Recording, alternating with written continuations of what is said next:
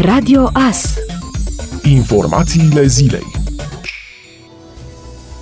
România și Bulgaria vor avea acces limitat la sistemul informatic Schengen de la 1 iulie. Se vor putea consulta informațiile, dar nu vor putea fi făcute modificări în sistem. Autoritățile din cele două țări vor putea însă să vadă istoricul vizelor unui solicitant și să verifice validitatea vizelor Schengen emise de alte state membre. Accesul total la sistemul informatic Schengen va deveni posibil odată ce Bulgaria și România vor fi complet integrate în spațiul de liberă circulație, afirmă Comisia Europeană.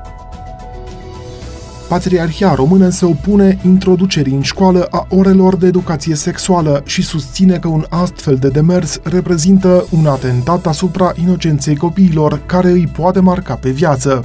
Bor adaugă că statul nu poate impune un model ideologic în educația copiilor peste acordul părinților și că este o minciună să faci o conexiune între statisticile privind numărul mare de mame minore din România și lipsa acestei educații. Biserica transmite într-un amplu punct punct de vedere că este favorabilă oricărui tip de educație cu adevărat, nu imaginar, utilă și autentic formatoare pentru copii și tineri. Potrivit Bor, introducerea orelor de educație sexuală este obiectul unor mari presiuni ONGistice și partinice care sufocă programa școlară deja aglomerată și ignoră voința părinților. Patriarhia argumentează că în școală sunt materii al căror conținut este perfect adecvat predării noțiunilor necesare elevilor pe teme teme legate de sexualitate.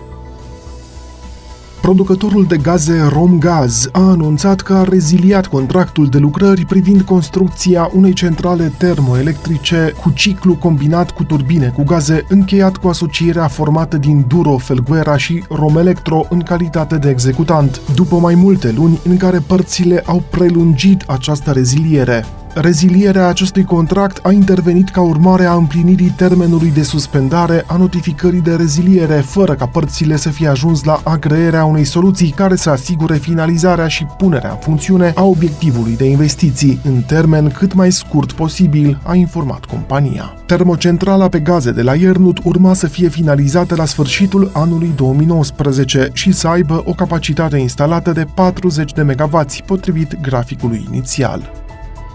Polițiștii rutieri din Mureș au acționat în noaptea de 20 iunie pentru prevenirea și combaterea principalelor cauze generatoare de accidente rutiere, în special pentru identificarea conducătorilor auto care conduc sub influența alcoolului sau a altor substanțe și a celor care nu respectă regimul legal de viteză. În urma acțiunii au fost aplicate două contravenții pentru conducere sub influența băuturilor alcoolice. Alte 21 de contravenții au fost aplicate pentru depășirea regimului legal de viteză, lipsa RCA, lipsa ITP, precum și alte abateri la regimul rutier. De asemenea, polițiștii au întocmit două dosare penale, unul pentru conducere sub influența substanțelor psihoactive, iar celălalt pentru conducere fără permis, a transmis biroul de presă al Inspectoratului de Poliție Județean Mureș. Comitetul Național pentru Situații de Urgență a actualizat la sfârșitul săptămânii trecute lista statelor considerate cu risc epidemiologic ridicat. Marea Britanie a rămas singura țară din Europa pentru care se impune carantina la sosirea în România.